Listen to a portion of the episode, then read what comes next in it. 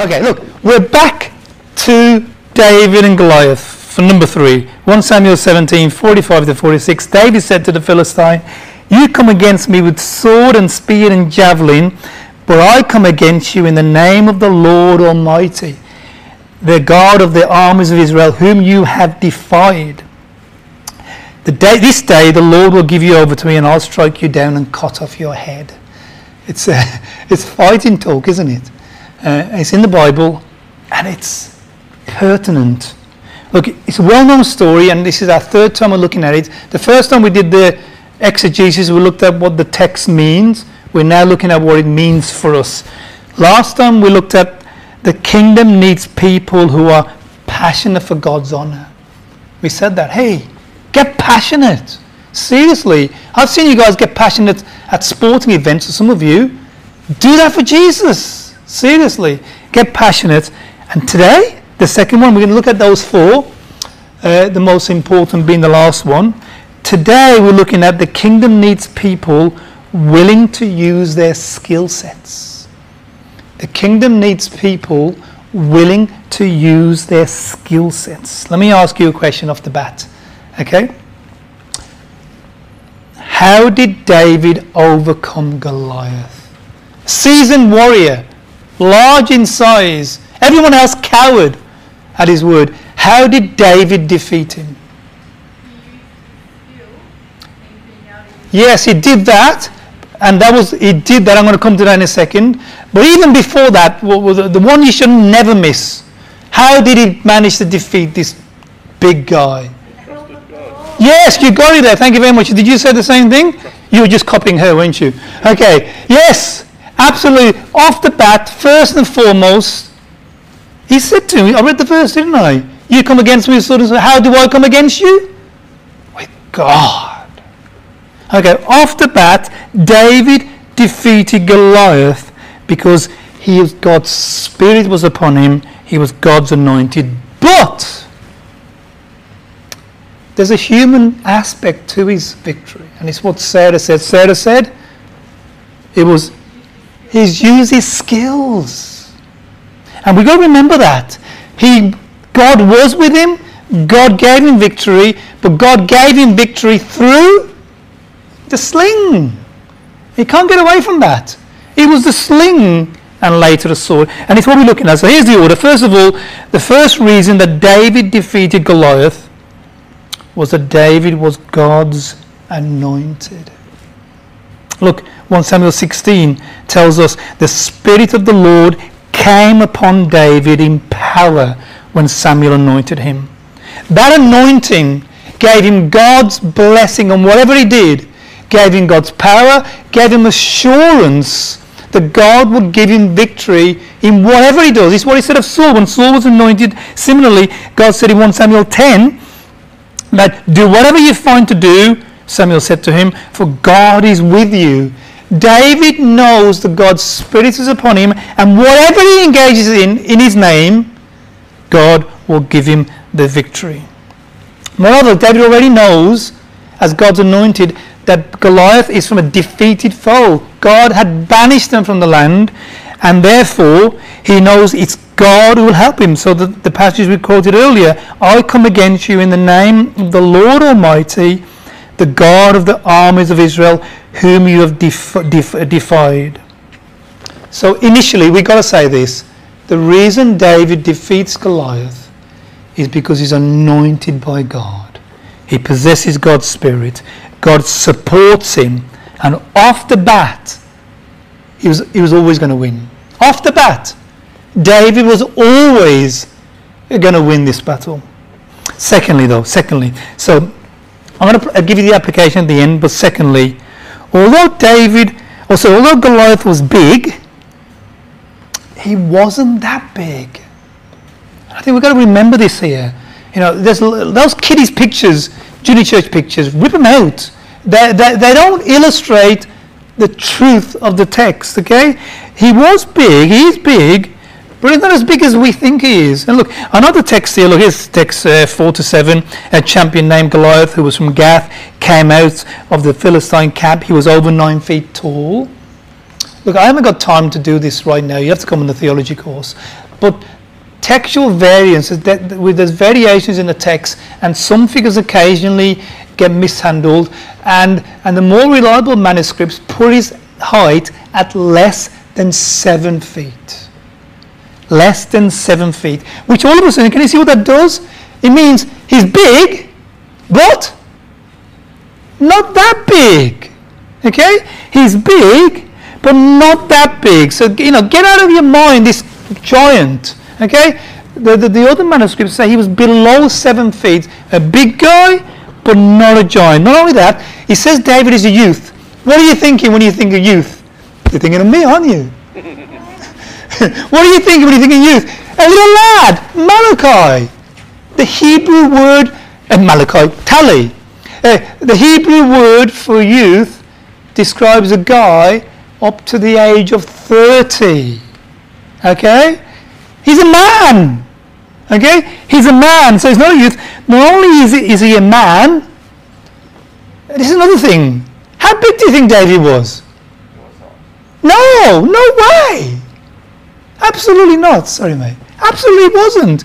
And I know how I know that. Okay, why is Tally so big? Because his brother's so big. Okay? Why is his brother why is Miranda so big? Because her brother's so big. How big were David's brothers? They were big guys. 1 Samuel 16. You remember when, remember when Samuel went there? What did, who did he want to anoint? The big brother.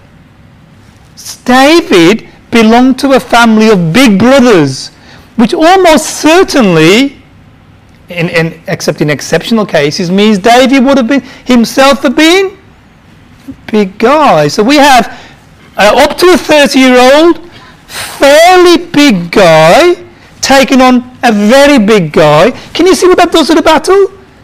David has got a chance here. We have, the text isn't telling us this is impossible. No, David has got a chance. He's even got more chance than that. What were David's skill set? What were David's skill set? Have a guess. What were David's skill set? What's, what's included in his skill set? Yes, Sarah. Good, good, good lady. They called you a girl. Yeah, good girl. Yeah. He, he's not just good with a sling. Listen to this, chapter 16. He's a brave man and a warrior. warrior. That term warrior is from the word war. He's a brave man, a man of war. He's a warrior. He, he can handle a sword. He's a trained killer. Seriously, guys. This is a little chap who's 40 years old going up against this giant. He's a big strapping man who's a skilled warrior and an expert at other things we're going to see. So can you see what the picture we're getting here? This is David's got every chance of beating this guy.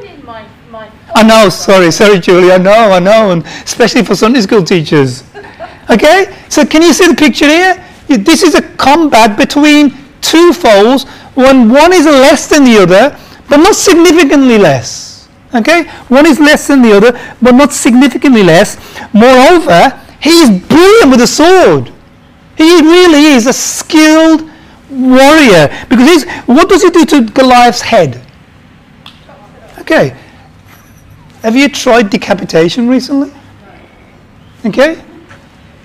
It's not an easy thing to do.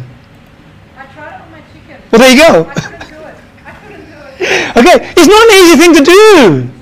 To decapitate a human head takes a lot of skill. I'm not talking from experience.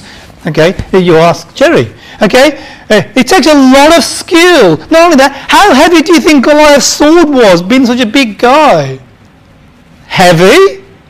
For David to cut off Goliath's head with, with a sword that was pretty hefty, to wield a sword that well, on the battle conditions. Well, this guy wasn't dead when he knocked him over, he was just unconscious. Look at the pressure.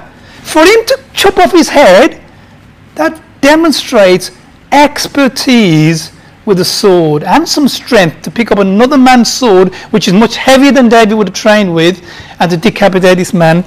Do you get what I'm saying here? This is a battle that David has every chance of winning. I had a friend in, uh, in Flint, my last church.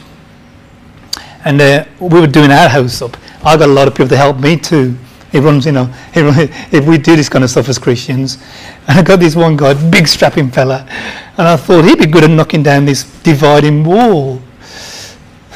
I gave him a hammer. I'm not going to mention his name. And I was just thinking, goodness sake, look at, look at him, man. He don't even know how to use a hammer. Okay? David wasn't like that. You gave David a hammer, he'd knock your house down. Okay? That's the point here. He's a seasoned warrior, an expert with the sword. Okay? A, a, man of war who was a good size, who wasn't a kid, and point C. David was a, we kind of touched on this already, a skillful killer. Listen to what he says. When, when I was looking after the sheep, I went after it, struck it, rescued the sheep from its mouth. When it turned on me, a bear and a lion, I seized it by his hair, struck it and killed it. The lion and the bear. You didn't know recently? You ever tried fighting a bear? I know we think of bears as being nice things. I watched a movie recently based on truth when he mauled a couple camping in Canada. They didn't stand a chance. A bear is a formidable, formidable creature. For David to take him on, what does it tell you about David? Boy. Right. You, you want to be scared of somebody? You get scared of David, mate. And a lion. Imagine? I mean, I, don't, I can't think of a single story of a human doing. I know there's obviously Samson, but you know, in my time, you know, someone taken on a lion, face to face. They're not called king of the jungle for no reason.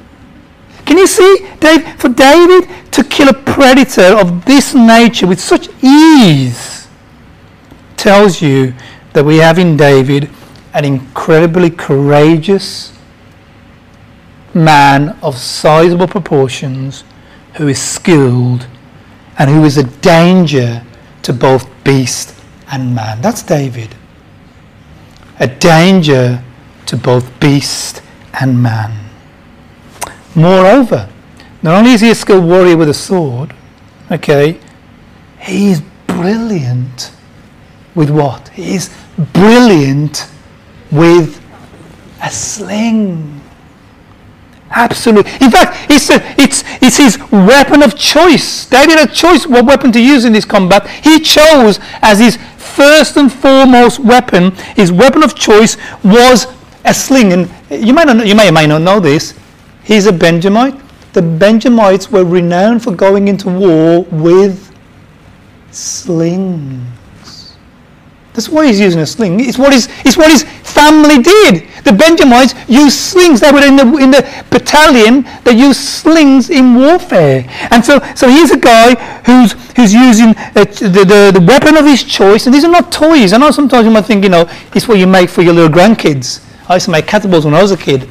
You know, to shoot little bottle, bottles and stuff. And we sometimes imagine a sling is one of those things you make for your kids.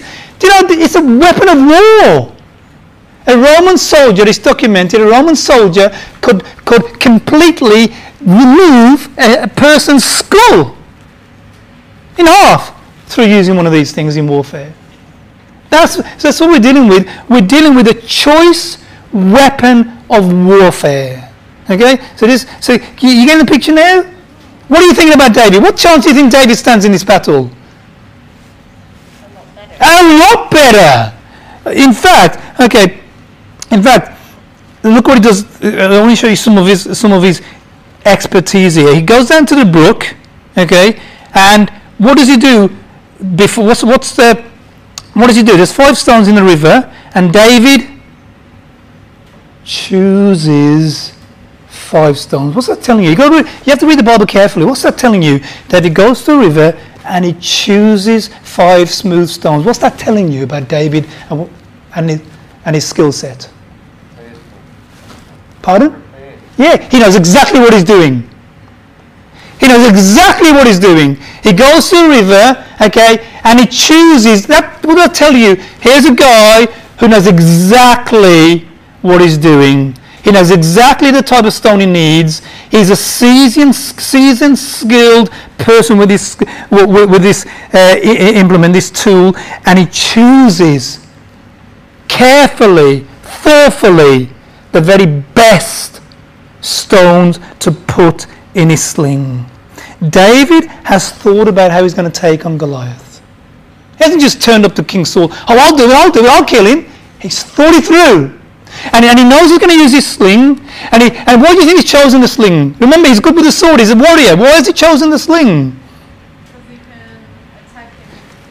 Yes, it gives him the advantage. Look, if I'm going to go into battle with somebody, even if I think I'll stand a reasonable chance, you know what I'm going to be thinking? I'm going to be thinking, what battle scenario gives me the advantage? And so David knows, look, here's the thing, I want to say something to you. David had every chance with Goliath hand to hand. Because everything I said to you this morning, David had every chance with Goliath hand to hand. But because he's a clever kid, he, he wants to make sure the odds are in his favour. And so he chooses a weapon which will give him the, the, the best advantage. Goliath thinks he's good at close to, close to hand-to-hand combat. That's what Goliath wants. So what does David do?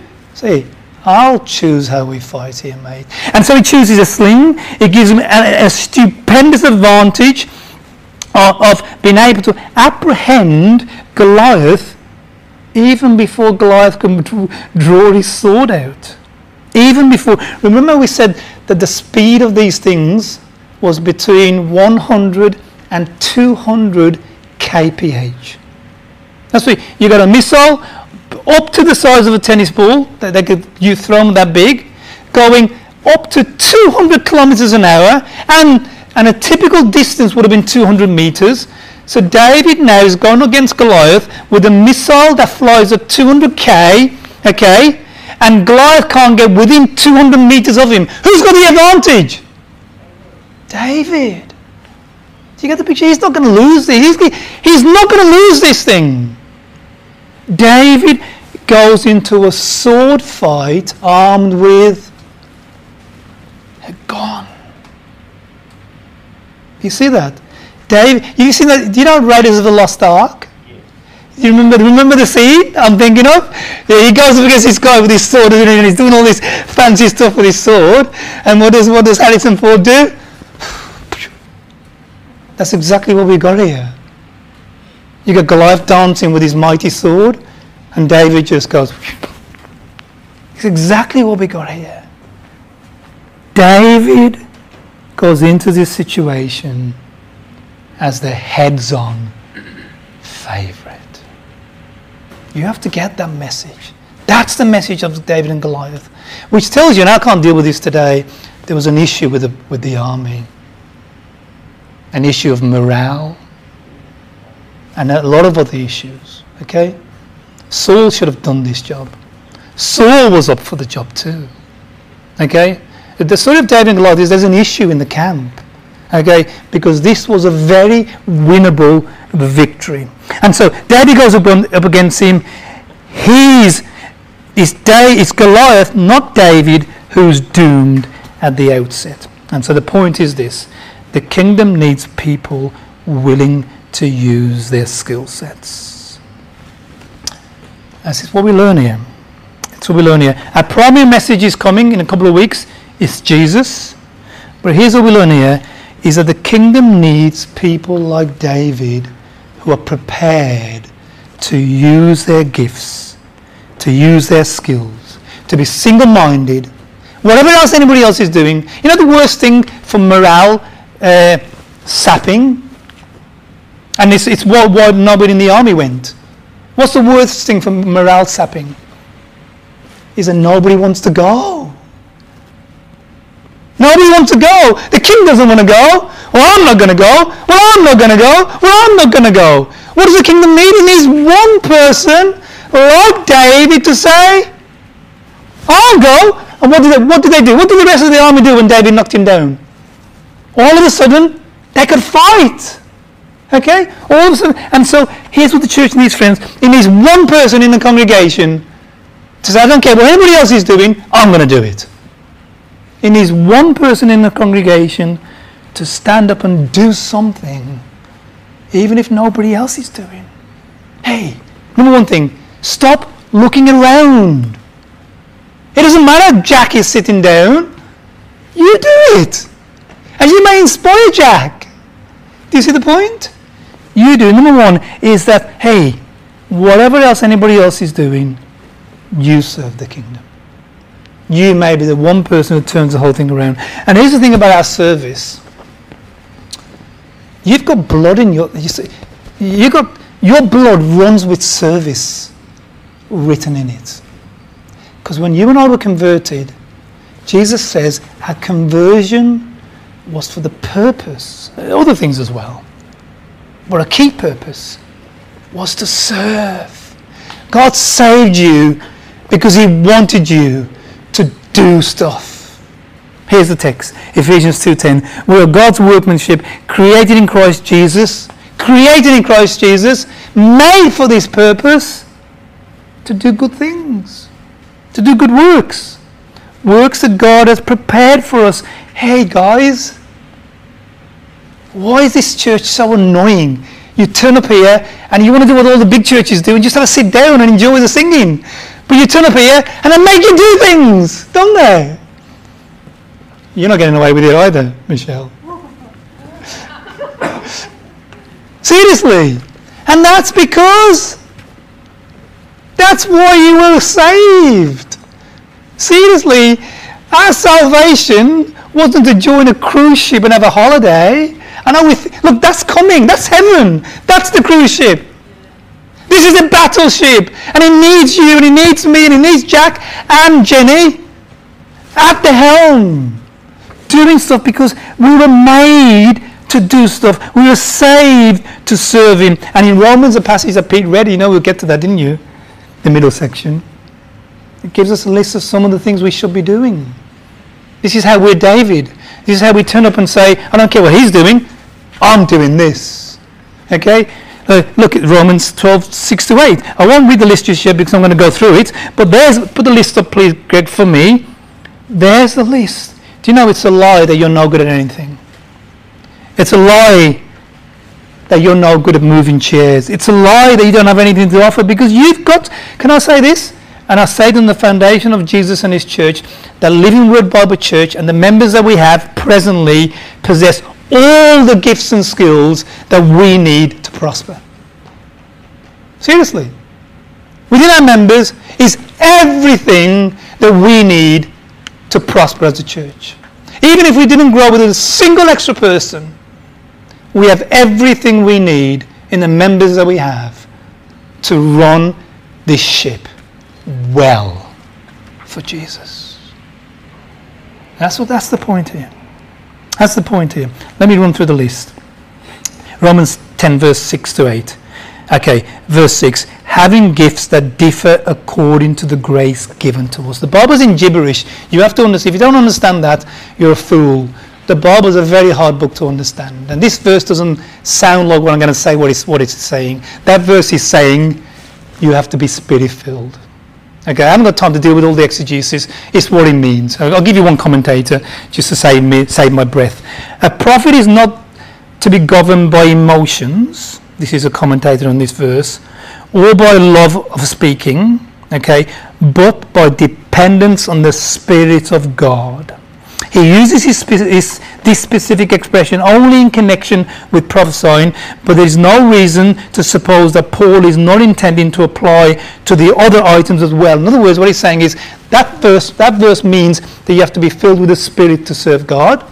And although it's, it's only applied to prophecy, you have to read it in such a way that Paul is expecting you to filter it down to every gift. Every gift of God is a charismatic. I can't go into all now, but it's a gift of the Spirit, and it has to be used by God's Spirit. It has to be used by people who are filled with God's Spirit. So, number one thing, the same with David. The first thing you bring to Living Word Church, the reason why you're so useful to Living Word Church, the reason you Living Word Church needs you, is that God has filled you with His Spirit to serve this church.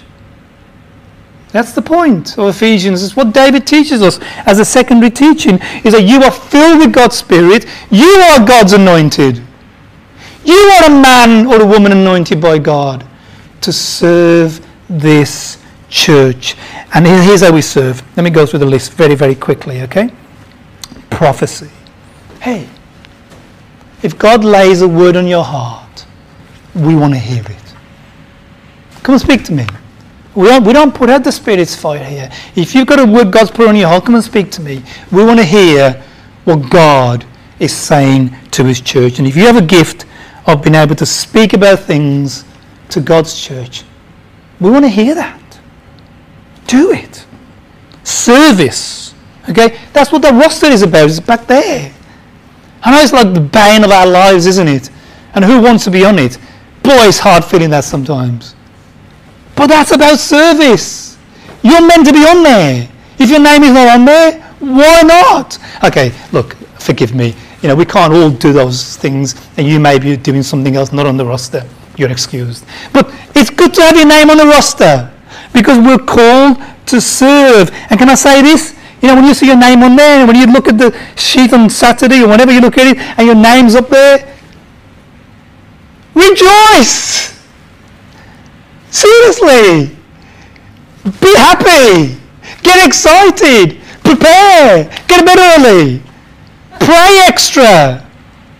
Seriously! Rejoice in that because you're called to do it. Teaching. Junior church, Catherine's in there. Uh, we got Denise here and other people who uh, help in junior church and Ricky, junior church teachers, apologists. Well, Katie's going to do that next week for us. Preachers. God has gifted you for the task. Preach the word. Do it. Exhorters and encouragers. Hey, we need you. We need encouragers and exhorters. I need you. You know what people say to me sometimes? I have a laugh quietly behind my mask. Say, Montez, uh, you know, I don't want you to get a big head, but I really enjoyed the sermon. and I'm thinking, you have no idea, do you?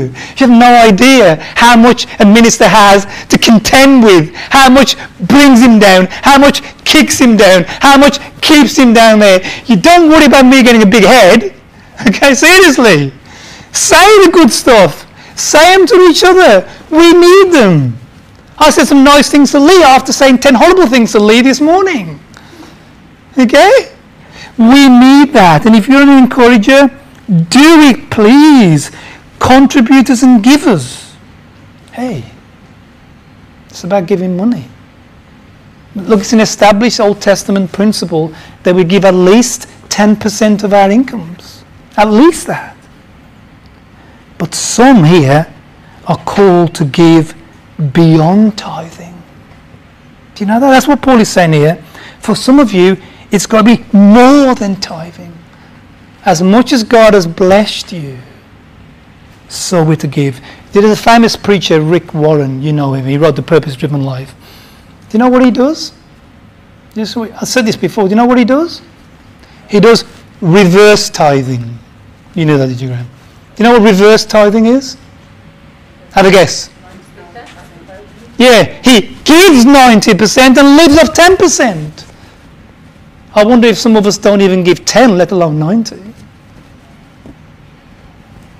Paul says here, hey, be spirit filled and give. Lead. You know, in some circles, yeah, everybody wants to be a chief and nobody wants to be an Indian. Okay? That, that's not the case here, because there's only one Indian. Okay? we don't have this issue here of everybody wanting to be a chief. The issue here is we need more, uh, we, we need more chiefs. We need more leaders. We need more people who want to say, hey, Montez, I want to do that. I want to lead that ministry. Do it. Seriously. Lead. Be spirit filled and lead with passion. And the last one, acts of mercy is ministering to those in need. And it's to be done cheerfully and not begrudgingly. Do you know what I thought was beautiful? Is how the church here helped Morag Do you know I thought it was absolutely beautiful? God bless you. She's our sister. You owe, you owe more to Morag than you do to your own sibling because she's your spiritual sister. Okay? And she hasn't got a lot of people to help her, although she did muster a lot of people in the end. And the fact that we did that, it's, that's this. That's what you did. You just did what Paul said. God bless you. Okay?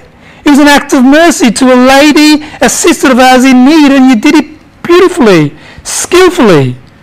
And you know, I, I just sit back sometimes. I did as little as possible, you know. And I used to just watch, and I was just, uh, I was just blessed to, to think, to think, here's my church. You know, you know, the church of God has given me oversight over being church. You know, that was a blessing to see. God bless you. Do it the next time somebody needs help. I think that'll be us next, I think. okay, so do it. You know, whoever needs it, do it. Acts of mercy. I've got to finish. So look, the kingdom needs people willing to use their skill sets. And to be the bane of your lives, to make sure that happens. Because, hey, we can all just sit back on our laurels. To be the bane of your lives and to make sure we all do what we're meant to be doing, guess what God has given His church? Little people, sometimes big people, like me. That's my job. Listen, Ephesians 4 11 to 12. And it is He, God, Spirit, who gave some to be apostles, some to be prophets, some to be evangelists, and some to be, and this is two offices with the and connects these, it's one office with two parts to it. And He gave some to be pastors and teachers to prepare God's people for works of service. What is one of my key roles? One of my key roles, and this is why I do it, and I must annoy you, is it's my job to make sure that you do something in church. Really. Is to make sure you're prepared, trained, skilled to do stuff for God. It's why He gave pastors the churches. They are effectively, a pastor is effectively a team captain who encourages the rest of the team to do stuff. He's not a manager who sits on the sideline like you do in football sometimes. You have managers who sit on the sideline. He's the captain who's on the field.